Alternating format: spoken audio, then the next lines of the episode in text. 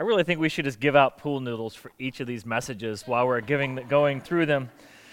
Uh, this morning we are going to be looking at, uh, continue our series, looking at the sacred vows of marriage. However, this morning we're going to be looking at the one that uh, is the one that's most likely to break the vows of marriage, the one that often causes the most conflict in uh, relationships more than any other. People often say the number one reason why marriages fall apart is because of that little line in there about for richer, for poorer. Uh, we always assume that we're as broke as we're ever going to be when we get married, but it seems like as if we have no idea just how broken in debt we can ultimately someday become, which creates problems. Now, I know that anytime somebody says the phrase, it's not about the money, what's one thing you always know? It's about the money. However, when it comes to marriage, it's really not about the money. When people say the number one reason why marriages fall apart is because of the money, I'm here to tell you it's actually not about the money. Really, it's not. That you're going to see that as we go through the course of this message. It's really not about the money. Rather, money is simply a tangible indicator as to the direction of your heart. So, money is a tangible indicator as the direction of your heart. Oftentimes, we don't know where our heart is pointing or where our heart is really at, but the money is a tangible indicator as to where your heart's pointing. Jesus tells us this over in Matthew chapter 6, 21. He says, What? Where your treasure is, there your heart will be also. So you can look at where somebody's storing their money, where they're putting their money, where, they, where, where, where their, their money's going, and you have a tangible indicator of the direction of their heart. I didn't see anything, did you? No. Sometimes when you're at home, you miss things like people crawling across the front of the stage to get to a seat, but that's okay. Um, so Jesus says, if you want to know where somebody's heart's at, look to see where their treasure is. Look to see where their money's at. Now, I got to put, I, am going to put a lot of scriptures together with you with this morning because God talks more about money than anything else. And so you kind of have to pull all these things to put them together to get a really cohesive understanding as to what money is in our life. I'm going to put that scripture together with what Jeremiah tells us about the heart. Jeremiah 17 9 says, The heart is deceitful above all things. In other words, you will convince yourself that you are far more loving than you are. You will convince yourself that you love sacrificially when you don't. You will convince yourself that you love selflessly when you don't. You will convince yourself uh, that you are wholeheartedly committed to someone when you're not. You will convince yourself that you love unconditionally when you don't. Because the heart is deceitful. It, you will deceive yourselves into thinking you're a lot more committed than you are. This is exactly what happens to Peter at the Last Supper. Remember, he stands up and he's like, Oh, even if the rest of these clowns all run away, when it comes down to it, they're going to have to go through me to get to you, Jesus. I'm not going to walk away. And he looks at me and says, Peter, before the rooster crows tomorrow, you're going to deny me three times, right? And then later on, when he confronts Jesus on the, or when Jesus confronts him on the beach after the resurrection, everything, he asks him, he says, Peter, do you agape me? Agape is that word of uh, unconditional, sacrificial, selfless love. And Peter looks back and he says, Lord, you know I phileo you. I thought I agape, but I really don't because my heart was deceitful. I, I, deceived myself into thinking I was a lot more committed to you than I really was. And so I deceived myself along the way. I really don't love like that. So when I put these things together, could it be the reason that money is the number one reason why people get divorced? Could it be is because money is really pointing to where your heart's really at? And so, really, there's a heart issue more than there is a money issue, and the money is just revealing what the heart issue uh, that's really there you would never admit it's a heart issue. You wouldn't think it's a heart issue because the heart is deceitful. But money is the thing that is an indicator light. It's a tangible indicator light pointing where your heart really is pointed. So, when it comes to our nature, we all have a sinful nature. Every one of us in this room, we all have a sinful nature. Sometimes I'm asked, are we born sinful or do we become sinful? Do we later commit sin? Are we born in sin? How's that work? And I simply answer that question by looking at this. At the root of all sin is selfishness, and we're all born selfish, right? There's not a baby who comes out of the womb who says, Mom, I am so sorry for what I just put you through. I will do everything in my power to sleep through the night so you can have a good night rest because I don't want to put you through anything else. I will gently let you know when I'm hungry and understand you've got other things going on. No. Babies are born absolutely selfish.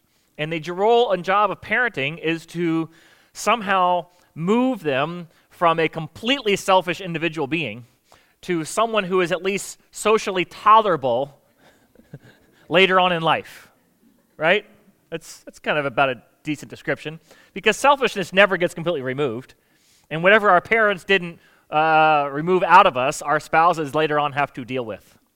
Is that a fair statement? So that's why someday when, when you get up before uh, everybody you know and before a pastor perhaps, and you say things like, I take you to be my husband and wife, and to have and to hold from this day forward, no matter what blessings or trials God allows to come into our life, for better, for worse, for richer, for poor, uh, in sickness and in health, to love, honor, and cherish, and to be loyal only unto you until death do us part, according to God's holy ordinance. When we say that, we're making a vow of oneness. Uh, this is where Jesus says the two become one flesh. You leave your mother and father, and the two become one flesh. And to become one flesh, you move from a you and me to a we, you from a mine and yours to an ours. And that's a very difficult transition to make. The change in your status from single to married is easy. The transition from thinking about uh, in a single way to thinking in a we way is very, very difficult. And many people lag in the transition into marriage and the moving from the uh, selfishness to the oneness. Now, I often say this life is about nothing more than a loving relationship with Jesus Christ and joy for all eternity. Everything will point back to that. The reason why God gives us marriage is because it helps point us to the issue in our own heart of selfishness. You don't realize how selfish you are until you get married. Is that a fair statement? because you begin to realize just how much you want for yourself and you want things to be done your own way. And marriage forces you into a relationship of oneness. Now, at the same time, God wants to have a loving relationship with you that's going to last for all eternity. And so he puts things in your life, like money and like marriage, to reveal to you how much you struggle with this issue of selfishness and sin in your own life. So, how we manage and use money is a tangible evidence of where our heart is and whether or not we've transitioned into oneness. How we use and manage money is a tangible evidence of how well we have transitioned into oneness, oneness thinking, and oneness mindset.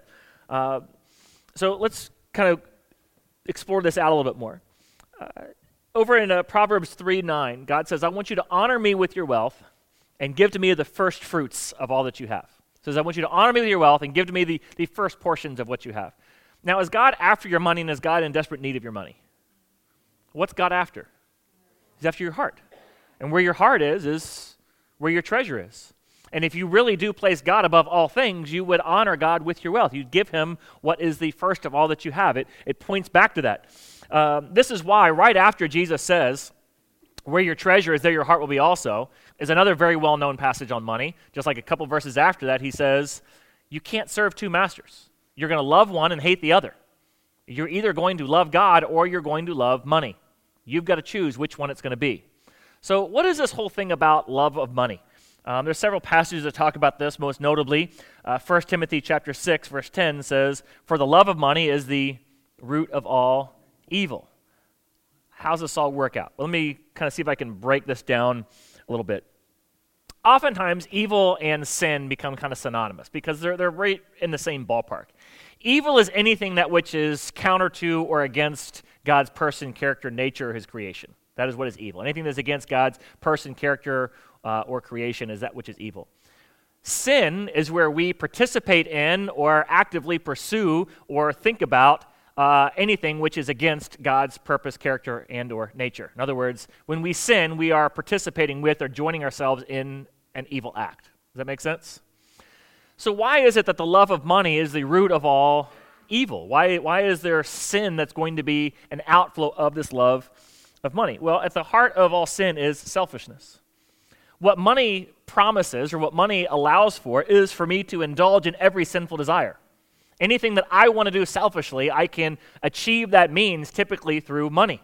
And so when we want to indulge ourselves selfishly, money is the means by which we do it. Does that make sense? So when we love money, the reason why we love money is because it allows us a sinful, indulgent self pursuit. Further, money allows me to be completely independent of God, or at least that's what the lure of it is. God says, I want you to look to me for your sense of security. I want you to look to me for your sense of self worth. I want you to look to me for your sense of contentment. Money, on the other hand, says if you have enough of money, you don't need God for security. Money can buy you security. If you have enough money, you, you can have a lot of self worth. I mean, you'll feel pretty good about yourself if you have a lot of money. If you earn a lot of money, make a lot of money, don't a lot of people look to money for their sense of self worth? And contentment, well, the more money you have, the more content you'll be. That's the lure. But in the end, we all know that money can't buy security, and money can't buy self worth, and money can't buy the contentment, it just promises it. What was the heart of the, of the sin for Adam and Eve in the garden? Why did they eat of the fruit in the first place?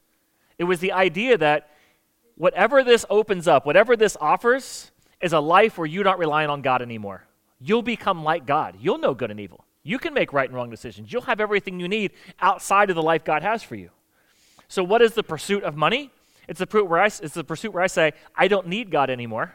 I can pursue this and get everything I want for myself outside of God. That's why he says the love of money is the root of all evil, because it allows you to pursue a sinful path outside of God. Now, uh, one more thing I got to add to that. I got to go back to this series we did back, I think, in 2017 called Free, where we looked at how do I, how is it that God wants me to be free? Uh, how can I be free when it comes to money? Because so many of us are in bondage with debt and other things with money. In that series, we looked at 1 Timothy 6, and I said, in America, believe it or not, we don't really love money. It's not really a thing for us. We don't love money. If you ask, do you love money? I don't, have, it. I don't love money.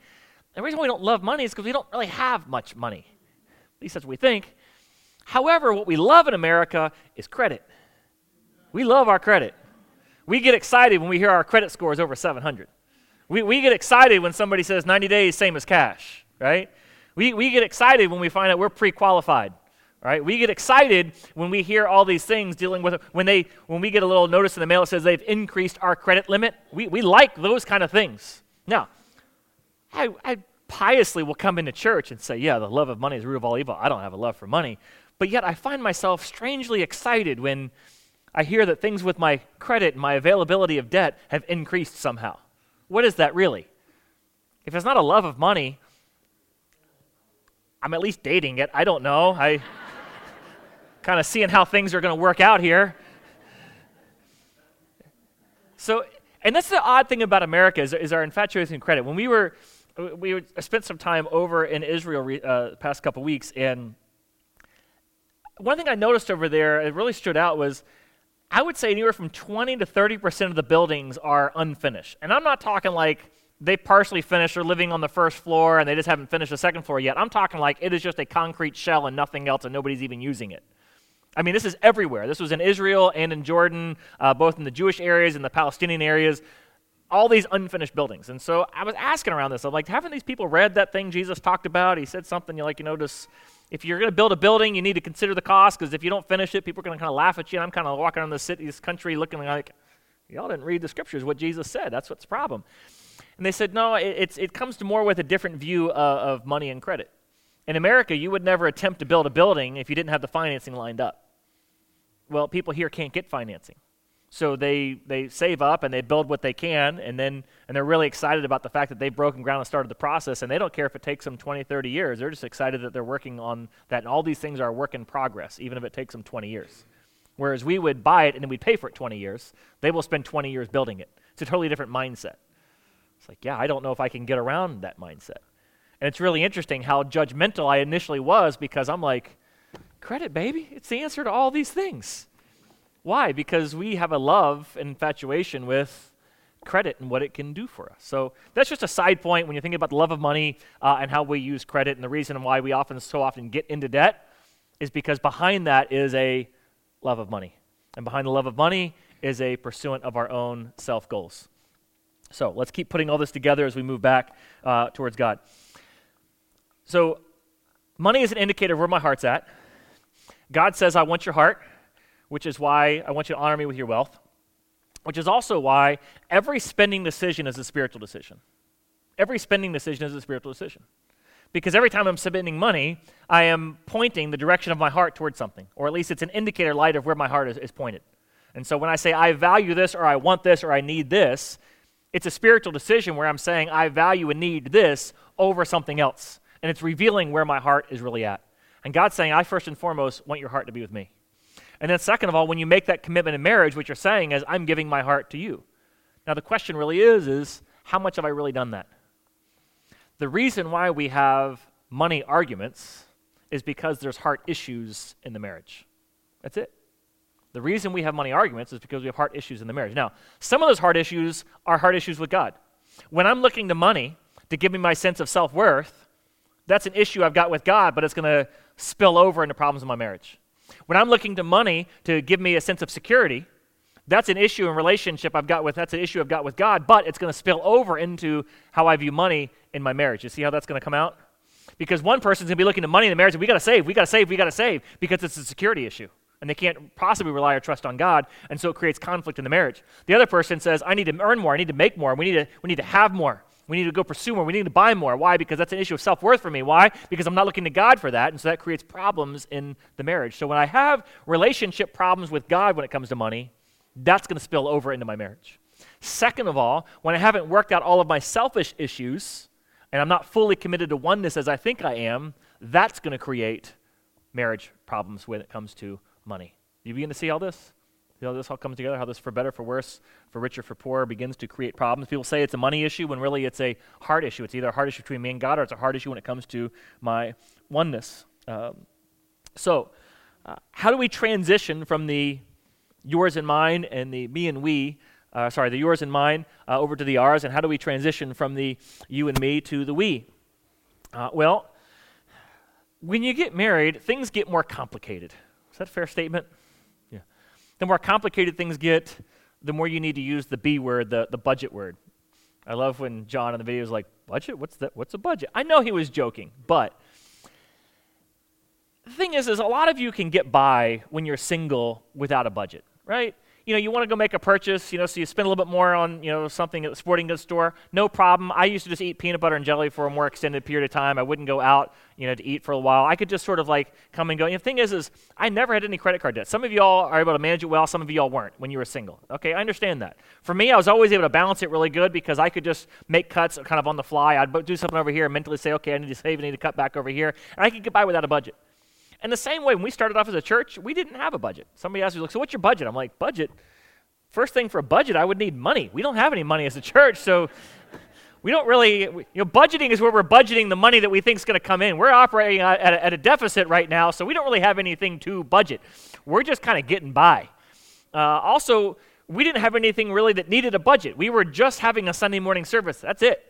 We didn't have small groups. We didn't have a youth program. We barely had anything for kids on a Sunday morning. Uh, we didn't have any missional relationships. We were just doing a Sunday morning service. That's it. Not a lot of complication when we first started off. However, as we grew as a church, complications entered in. Uh, we wanted to offer something more for our kids program, and so that required a budget. Uh, we, we wanted to offer something for youth at our church, and that rec- do y'all know how expensive teenagers are? When you get one, you'll know they're, they're expensive. Hardly a month goes by that Pastor Micah doesn't come in and goes, "Oh, this would be awesome," you know. And if I can get if I, he thinks if, I, if he can get me sold on it, we're going to do it. No, it doesn't work that way. I don't make the spending decisions for the church. The, the trustees do. Uh, anyways, because teenagers are expensive, whether you're doing it for church or in your own household. Uh, we, we said, you know, another priority that we had as a church was for small groups. One of the biggest barriers to small groups was childcare. And so we said, well, we'll pay for childcare so people can go to small groups if that's an issue. And so a lot of the small groups that happen are during times we offer paid childcare. And that's why we do it, it's because it was an issue. Uh, we wanted to provide meals for 100 children in Nicaragua every day of the year. Well, in order to do that, we had to budget for that because I didn't want to let the kids go roller skating and then call up somebody in Nicaragua and go, yeah, sorry, your kids ain't eating this month because our kids went roller skating. I, you can't do that, right? So as things grew, we had to develop a budget. We had to talk about what are our priorities. Where do we want to be as a church in the future? What, what is important to us as a church? Where really is our heart as a church? And where our heart is as a church, we needed to, to pre-decide that's where we we're going to allocate the money for as you, when you get married, things in life get more complicated. You may end, end, end up adding more people to your household, either through acquisition, adoption, biological creation, I don't know. But when that happens, it's, it's more and more complication enters in. All the more reason why you need to budget and plan. Some of the things you need to plan for is, is what does giving look like for us? Do we want to minimally tithe? Is that an issue for us? Do we want to really honor God with the first fruits of everything we have? Do we recognize that everything we have comes from Him and we're going to give back to Him what He's asked for, and that is a tenth? Or do we want to go above and beyond that? Do we want to give a tithe and also give above and beyond, be generous beyond that? What do we want to do? What's our plan in that area? Uh, savings. What, what is our future goals? What do we want to have money for later on down the road? And this could be where you're setting aside money just to be able to eat out uh, from time to time. It could be to set aside money for a vacation. It could be set aside money for retirement. It could be set aside money for uh, future goals you have either for educations or putting a down payment on something or for medical issues. I mean, let's face it, insurance isn't what it used to be, right? The older you get, the more money you need to be setting aside for the fact that your body is going to break down. Or if you've taken a Dave Ramsey class, you know you need to have at least $1,000 on hand uh, for emergencies as they come up. That's something you need to set aside for. So these are part of what you're you know, looking at when you're looking at your finances, what you have to spend. And then when you get to what you have to spend, you've got fixed costs, you've got variable costs. Your fixed costs, I mean, your utilities, you can almost guess what your electric bills are going to be. You can almost guess what your phone bill is going to be. You, you can go through and put up all your fixed costs, things you've already committed to. And then what do you have after that? Well, can you make changes to anything along the way? Yeah, you, you can make changes along the way. You have to be able to go through and budget these things. And here's the thing you got to do this together. You got to do it together. And as you do it together, what you're going to find is you're going to have different values. You're going to have different priorities. Some of those will root from issues of selfishness. Some of those will just be rooted in different issues in how you see life. We're going to get to values in just a second. Um, but that's a part of that process. You have to do it together. Here's the second thing when you have a budget, you need to evaluate it at least once a month, minimum. The two of you have to evaluate at least once a month. Weekly is good, on a daily thing kind of thing can, can work out, uh, you know, from time to time. It has to be at least once a month where you look through and say, okay, how are we doing on our plan? Are we over? Are we under? Are we right on course? How's this look? Because what's going to happen is you're going to see that there's a conflict between budgets and behaviors. You'll always have a conflict between budgets and behaviors. And what I mean by that is if the two of you could be absolute robots, and if your kid could ro- kids also could robotically get on the plan as well, your budget would be amazing, right? Where you direct out orders, you will not eat out, you will not stop at the convenience store. You will only fill up $20 or $30 or 40 how much I don't know how much gas is going to cost. Anyways, you will not stop at Starbucks. When we go out to eat, you know, you will go from the value menu. You will only drink water. I mean, if everybody in your family's behaviors were robotically controlled, budgets probably would never be a problem, right? But it's not like that. And so, what you'll find as you go through the course of a month your behaviors don't always line up with your budget, which means you really do honestly have two options. For some of you, the only option is to militantly force everybody to behaviorally change to conform to your budget. You know who you are. Others will want to alter your budget to conform to your behaviors. I can't tell you which one needs to happen. There are some behaviors that are financially unsustainable. Is that a fair statement? There are some behaviors that are financially unsustainable and they have to be changed. At the same time, there are some budgetary requirements that are just not behaviorally possible. For instance,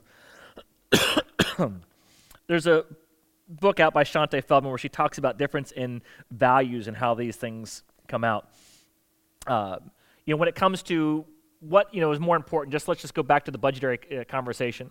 Uh, what's more important, uh, saving for retirement, and, or maybe like a down payment on, the, on, on a future house, or something like that, or building in your relational moments and values right now? Which one's more important? That's a, that's a value discussion you have when you're doing your budget. So let's just say that you've set aside some money for each of them. However, you find behaviorally you're spending more on the relational building things than you had expected. Um, she said one of the areas that would happen between her and her husband uh, was when they would go out to eat, uh, he would always be on the thrifty side and want to order water because, after all, I mean, that's the easiest place to save when you go out to eat. You just order water, it doesn't cost you anything, everybody gives you water for free. Whereas she would always either have a soft drink or a cocktail. And he'd look at it and be like, because they also lived in a place where they didn't have free refills. And so he's like, you know, we're spending, you're spending more on your beverages than we are on food. We can't do that if we're going to go out to eat. And she'd come back with, what's the point of going out to eat if I'm going to have to drink nasty water? Because she doesn't like the taste of water. And you see, both of them can look at that and think they're both right, right? Because for him, it's we're eating out, we're checking off the box. But she would say, well, what's the point of going out to eat just to check off the box if I'm not going to enjoy it? I'd rather just eat at home. These are the kind of behavioral versus budgetary conversations that you have to have. Now, who's right? It's not an issue of right, it's a discussion the two of you need to have in your commitment towards oneness in the relationship. I'm going to end off on this thought, though. Do you know what selfish people always say in a relationship? Every selfish person relationship makes this one accusation you're being selfish. Is that accurate?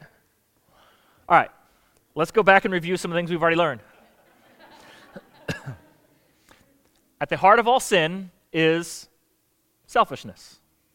Is there anybody in the room who doesn't struggle with sin? Is there anybody in this room who's completely removed their sinful nature and is 100% reborn and regenerate and has completely the nature and spirit of God flowing through them so much they are so in step with the Spirit they no longer struggle with selfishness anymore? Is anybody like that in this room? Anybody else here also a work in progress with me? Okay.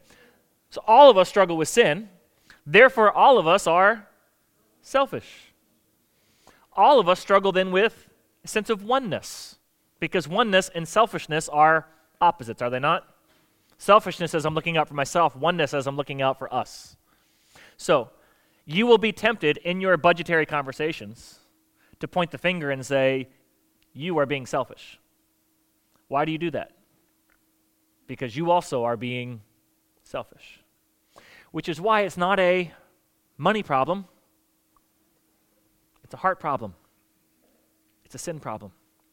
And the more you deal with your heart problem, both between you and God and you and your relationship, the less your money will have a problem. Because your money is simply an indicator pointing to where your heart's really at, both in your relationship with God and your relationship with them. We join with you to close our time in prayer. Father, I thank you, Lord, that you've given us money that it's something that cuts through all of our lies, all of our self deception and reveals where our heart truly is when it comes to our relationship with you. Are we really willing to honor you with the first of everything we have and trust that you'll continue to provide? Will we truly look to you for a sense of self worth and security and contentment? Or will we look to having more and more and more and an unlimited supply of money that we might be able to have that sense of contentment and security and self worth based on our own individualistic, independent effort? And Father, in our relationships, our money problems and our money issues and our money disagreements are an indicator that either our heart is not where it needs to be with you or our heart is not where it needs to be with the other person. so, Father, let us listen to the arguments we have and understand it's an indicator of where our heart is at. And may we become more like you in our selfless love towards one another. And in Jesus' name we pray. Amen.